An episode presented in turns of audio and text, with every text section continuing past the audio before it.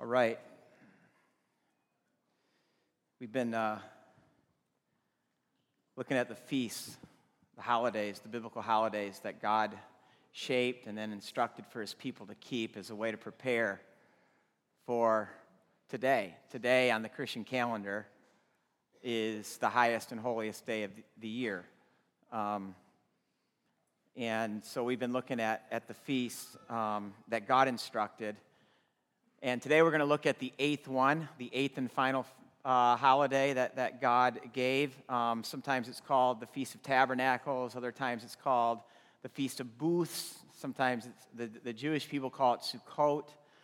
Um, this, this feast is celebrated in, the, in that fall cluster of feasts, and I can guarantee you, because of what God's word says, that in the future, every blood bought follower of Jesus Christ will celebrate this feast.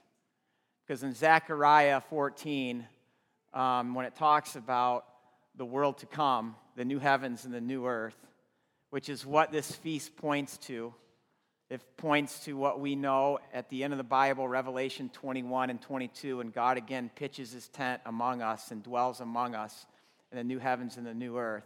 But Zechariah tells us that we will all, the Gentiles as well as the Jews, will go to Jerusalem uh, to celebrate the Feast of Tabernacles.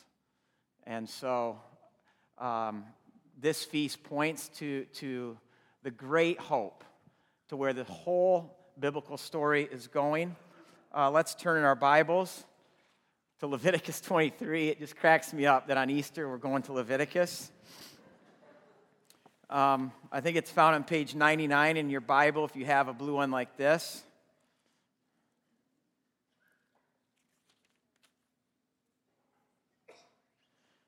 Yep, 99. And we love to stand for God's word. So if that's something you can do, please stand.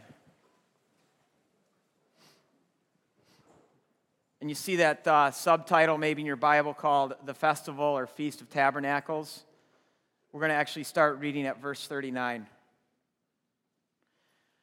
So, beginning with the 15th day of the seventh month, after you have ga- gathered the crops of the, of the land, celebrate the festival to the Lord, this festival, for seven days eighth day, it's an eight day feast, but the seven days that they you celebrate, the first day is a day of Sabbath rest, and the eighth day is also a Sabbath. On the first day, you're to take branches from luxuriant trees, from palms, willows, and other leafy trees. And you are to rejoice before the Lord your God for seven days. Celebrate this as a festival to the Lord for seven days each year. This is to be a lasting ordinance for the generations to come celebrate it in the seventh month, and live in temporary shelters for seven days. All native born Israelites are to live in such shelters. So your descendants will know that I had, that I had the Israelites live in temporary shelters when I brought them out of Egypt. I am the Lord your God. And so Moses announced to the Israelites the appointed festivals of the Lord. This is God's word. You can be seated. So the first, the first festival, Passover, celebrates redemption. God getting them out of slavery through a lamb. And it's easy to see how Christ is the fulfillment of that. He gets us out of slavery by being the lamb. Uh, the next one is Pentecost, which that is the day when Moses got from God Torah, God's word, and he brought it down the mountain to the people. And we know that that was fulfilled um, after Jesus ascended and he poured out his spirit uh, because that's what Pentecost celebrates uh, revelation. And then we come to the feast that we are today. And let me just show you a PowerPoint because I think we need to see what this feast celebrates. Uh, it celebrates that period right after they get delivered, where they live 40 years in the wilderness, God's people. And I love this picture because this is a season where, where they all lived in tents. And God said, You have your tent, I'm going to pitch my tent right in the middle of your tents. In fact, that's what the word sukkah in Hebrew, which is why they call it Sukkot, it simply means a hut or a tent. And look at God's instruction in verse 42. He says, basically, the way that I want you to have this part of the story pushed into you so it changes you. I don't want to just give you a sermon. I don't want to just give you a lecture. I don't want to just give you words on a page to read. But for one whole week, I want you to step away from your comfortable living, your comfortable house, and I want you to live in a tent. To be reminded of, of, of the part of our family in, their, in that part of the story, how they lived in tents, and how I, your Lord, lived in a tent among them. In this part of the story, whether you've thought about it this way or not, not only celebrates when God's people lived in tents and God lived in his tent for those 40 years in the desert, but it also is a foretaste of heaven. Because those 40 years, God's people got a foretaste of heaven. Now, you might not think of heaven this way uh, because we so often think of heaven as this comfortable, worry free, problem free existence. But scripturally, heaven is when God makes his home in our midst and we behold his glory. And, and what this part of the story teaches us is that even the most barren, desolate place can be heaven. I dream about taking all of you to Israel sometime. Because when I take people to Israel, we go to this part of the world. We go to the Sinai, where it is so intensely hot. It literally takes your breath away. And you, you start hiking into, into this desert, and it doesn't take you very long where you start to think if I was out here too long without outside help, I'd die here. And what I want us to see in this picture, because here's the profound irony of Israel's 40 years in the desert, that it's here in this hot, barren wasteland that they got a foretaste of heaven. Because the deeper they went into that barren place, the more intense was their experience of God, to the point where every day God was bringing water to them through a rock. He's raining manna down from heaven, and he's tangibly present with them, where he lives among them in a tent, and he walks before them as their shepherd. Let me tell you, that's heaven. Heaven when is, is when we are totally dependent on God for everything, and God is intimately acquainted with all of our ways intangibly caring for us.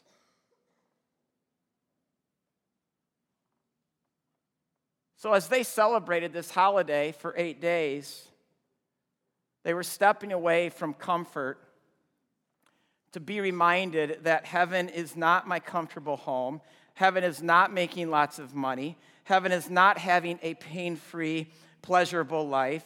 Heaven is not the perfect vacation. Heaven is not having uh, the perfect marriage or the perfect family or the perfect life.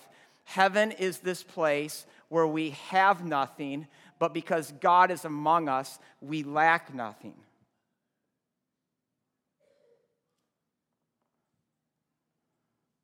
Can you give testimony to this today?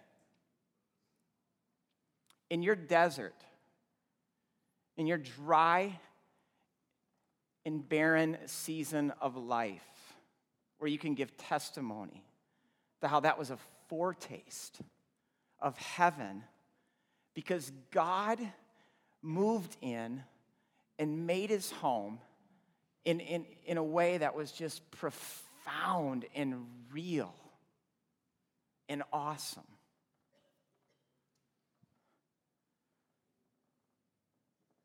I don't know why, but the, the last month, especially,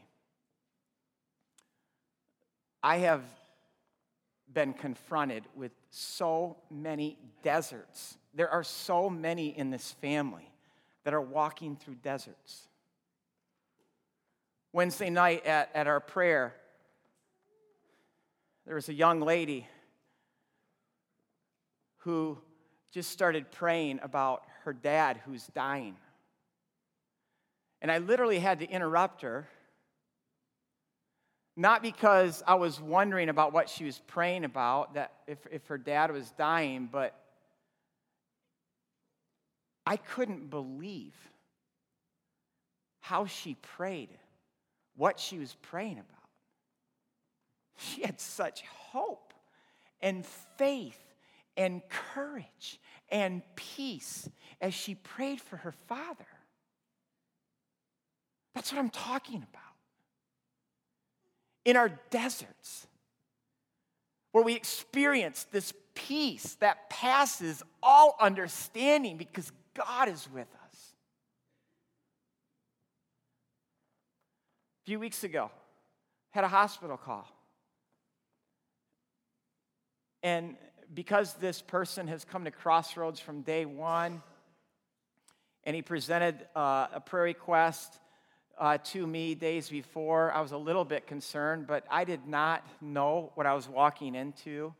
And what I walked into, I'll just put it this succinctly it was probably one of the ugliest realities I've ever stepped foot into. I watched Tom Cronline pass away.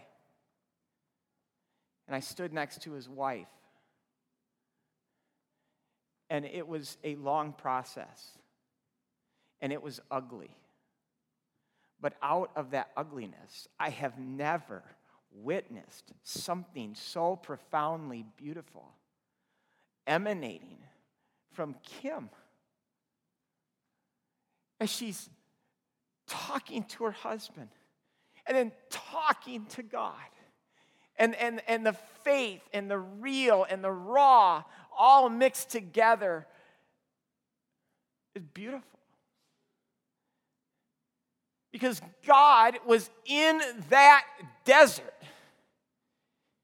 in a profoundly real way. And when it was all over, I had to go back to the room to uh, fetch a few things for Kim. And it was strange. I, I walked into that room, and there's the body of Tom and just me. And, and, and I looked at Tom's body, and, and my thought was, this guy's with Jesus right now. He's with Jesus.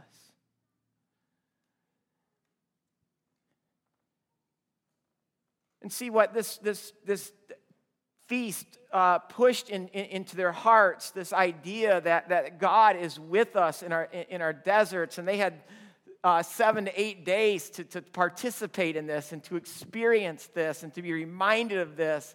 Uh, and that someday uh, the new Jerusalem is going to come down and it's going to marry itself with the earthly Jerusalem. And God is going to again pitch his tent in our midst and dwell amongst us. They had that, but we have texts like 2 Corinthians 12 where Paul describes his desert and, and literally he begs God. He says, God, would you please, would you please take this away?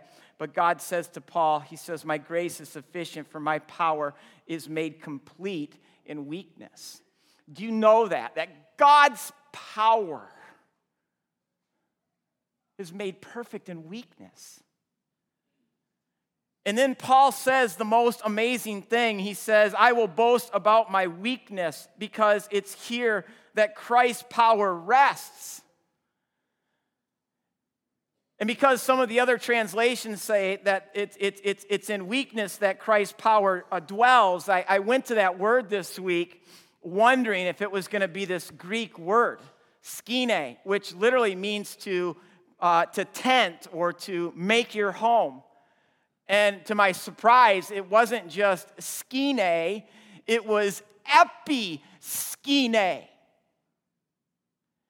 In other words, what Paul is saying is that it's in weakness and in our deserts where Christ doesn't just dwell, but he, he, he ultimately dwells. He, he ultimately pitches his tent and makes his home in that place.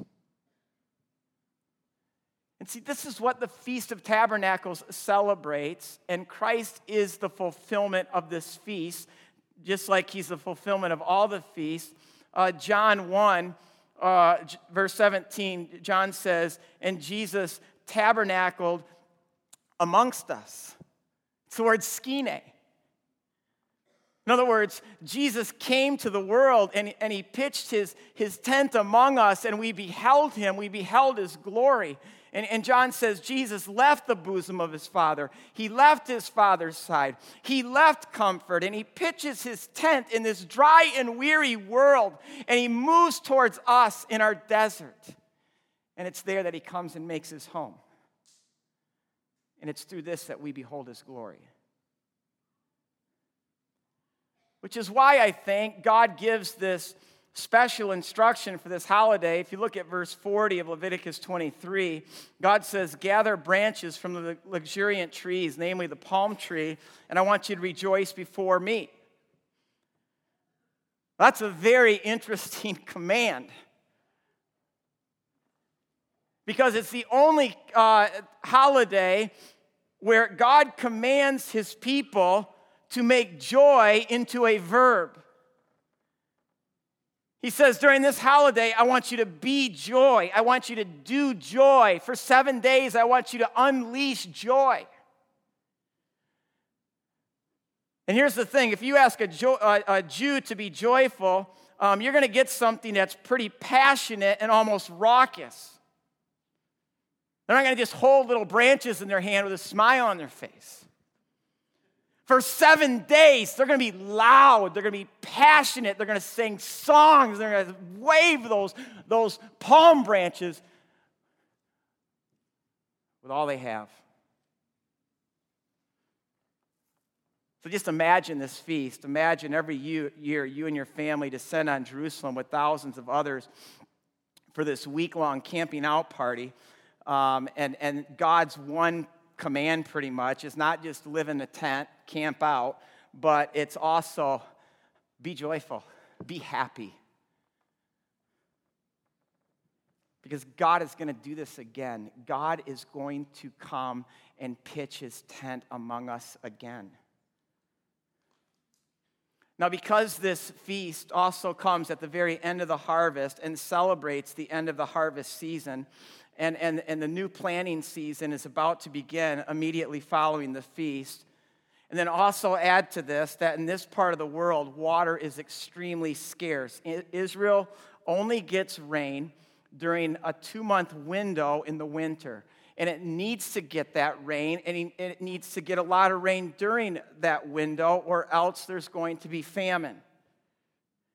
So, a big part of this holiday as they prepare themselves for the next harvest season is to pray for rain. And God tells them uh, before they come into the land look, you're leaving a land that's well irrigated by the Nile where you just get to slosh around in all this water. Uh, but I'm taking you to a land that, that you're going to have to look up and trust me to provide the water. And so, this is why they call rain living water, because it's water that comes from God. In Hebrew, it's maim kaim.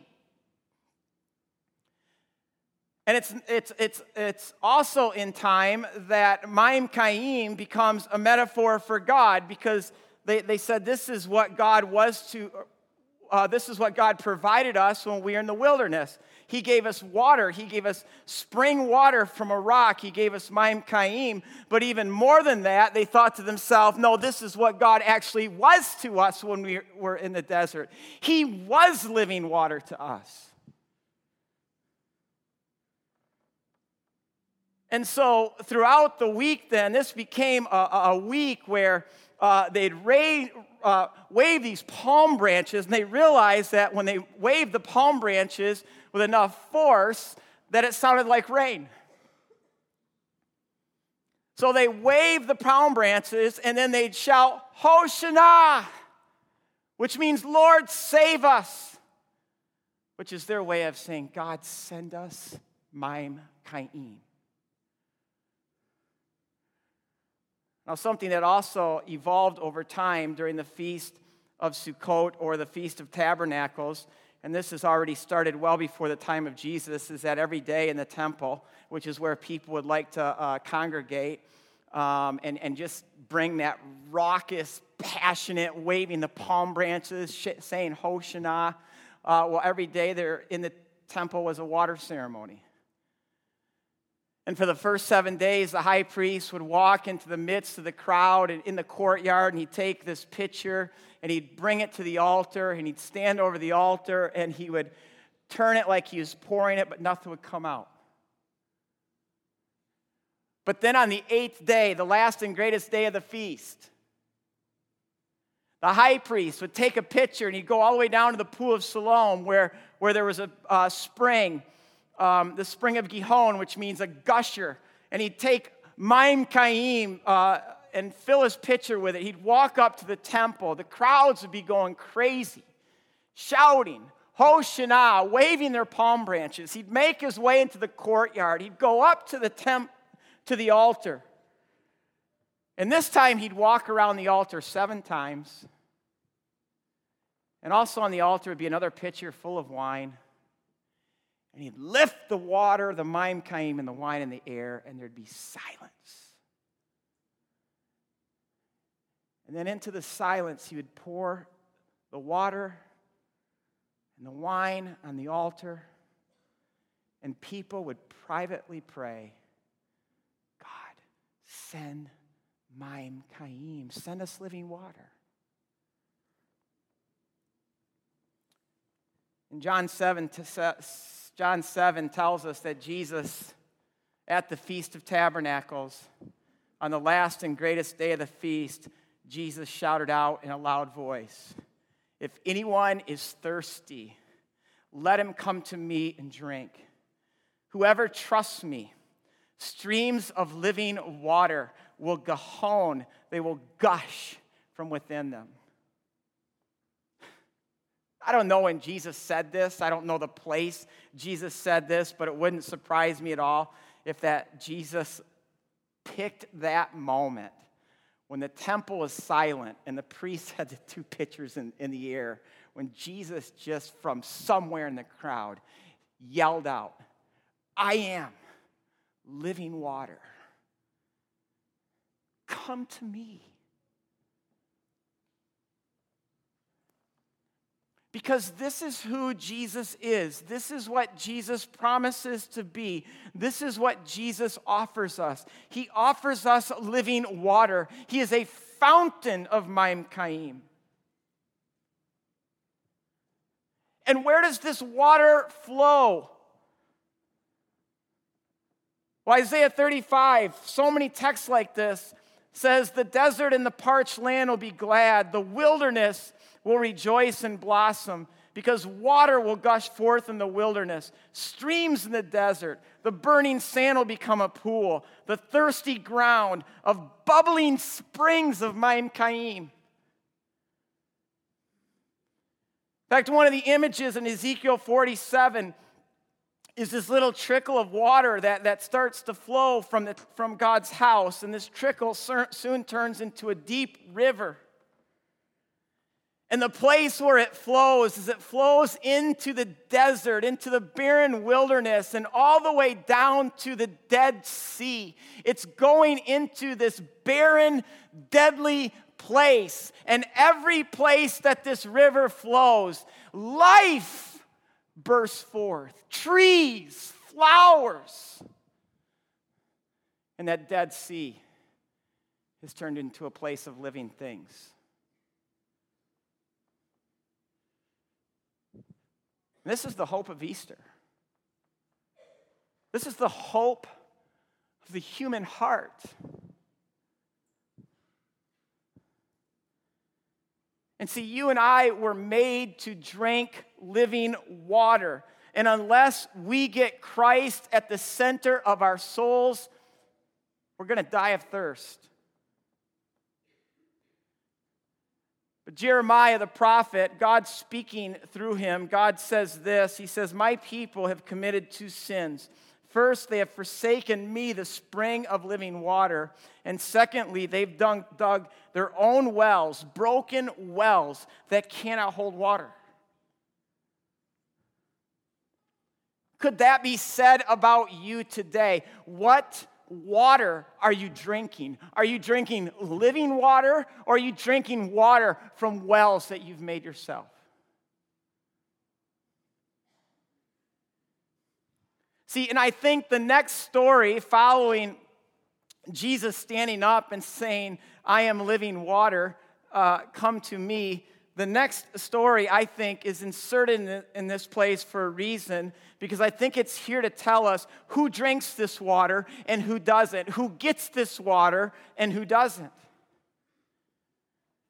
Because the next story is a story of a woman who's brought before Jesus. I don't know, maybe someone heard some hanky panky in the tent next to him the night before. And then they saw that the, the lady that came out of the tent was not the guy's husband. And so they bring this, this woman to Jesus. And, and, but here's what we do know we know that, that the people that brought this woman to Jesus, they don't care about the woman. And the only reason they're bringing this woman to Jesus is because they want to destroy him. And the people that are doing this are the most religious, godly, put together people of Jesus' day. But they want to destroy Jesus. And Jesus knows what's in their hearts. And so, as they stand there with stones in their hands, Jesus does something very unusual. Most of you know the story. All of a sudden, he bends down and he takes his finger and he starts doodling in the ground. I was like, what's he doing? And I've always wondered, like, what's he writing? It'd be such a great thing to know what he was, if he was writing something or drawing something. But if that was important, I would think John would tell us. So then I started to think is writing in, in, in the dust ever in Scripture anywhere? And I couldn't believe it. It's in Jeremiah 17. Jeremiah 17, verse 13 says, Lord, you are the hope of Israel, and all who forsake you will be put to shame. Those who turn away from you will be written in the dust because they have forsaken the Lord, the spring of living water. And with that one act of writing in the, in, in the dust, Jesus just told the most religious people of that day, You have forsaken the Lord, the spring of living water. And with his next act, which is just as profound, with this woman right next to him, he stands to say, I don't stand with you. I don't stand with people like you. I stand with people like her. And why is Jesus standing with her? I love this scene in The Passion of Christ. It's one of my favorite scenes in, in any movie. It's this story.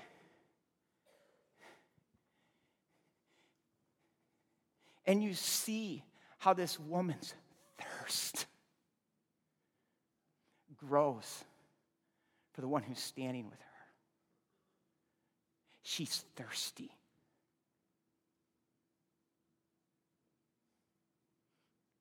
Does Jesus stand with you?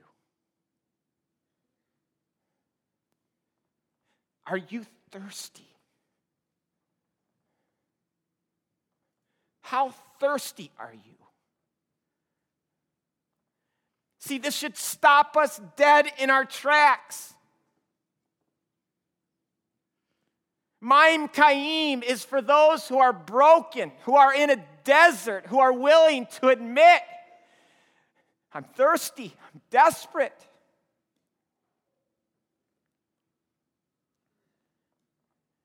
And this is why it's so hard for the strong and, the successful, the people who are on top, the people who are on the inside, the ones who think they need nothing because they've done such a great job in their minds of, of manufacturing these wells that they think hold all the water that they need. And they have forsaken the very thing that they do need.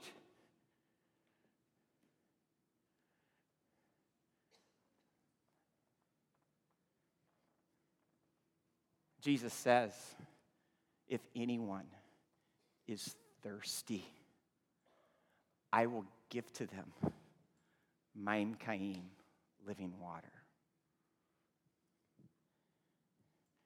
And then he says, Whoever believes in me, who trusts me, as the scripture has said, springs of living water will gush from within them.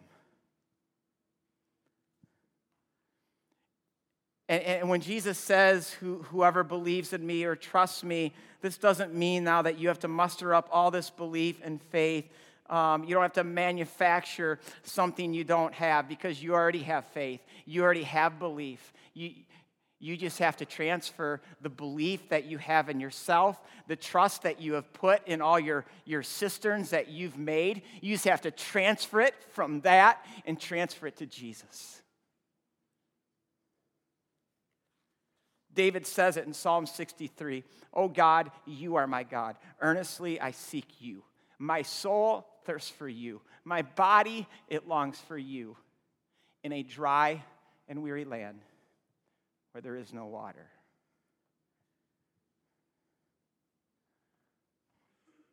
And here's the deal when we do this, God makes his home in us. God tabernacles, he pitches his tent in our weakness. His Maim Kaim flows into our brokenness. And like Jesus says to another person, when you drink of me, you will never thirst again. In him, our thirst is quenched forever. And because he is forever, we are forever. And if you want to know what that forever is going to look like, let me end with this out of Revelation 7. For I looked, and there before me was a great multitude that no one could count from every nation, tribe, people, and language, standing before the throne and before the Lamb. They were wearing white robes, and they were celebrating the Feast of Tabernacles. No, it doesn't say that, but it does say they were holding palm branches. Who knows? Maybe. And then it says, Never again will they hunger, never again will they thirst. The sun will not beat down on them, nor any scorching heat, for the Lamb at the center of the throne will be their shepherd, and he will lead them to springs of living water, and God will wipe away every tear from their eyes. God, may we be hungry and desperate and thirsty for the water that you have made us for.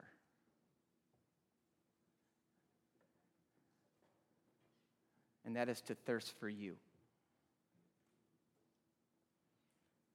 And if that means we have to repent of all of our illicit thirsts and places and people that we're trying to get water so that we can come to you and place our trust in you, Jesus.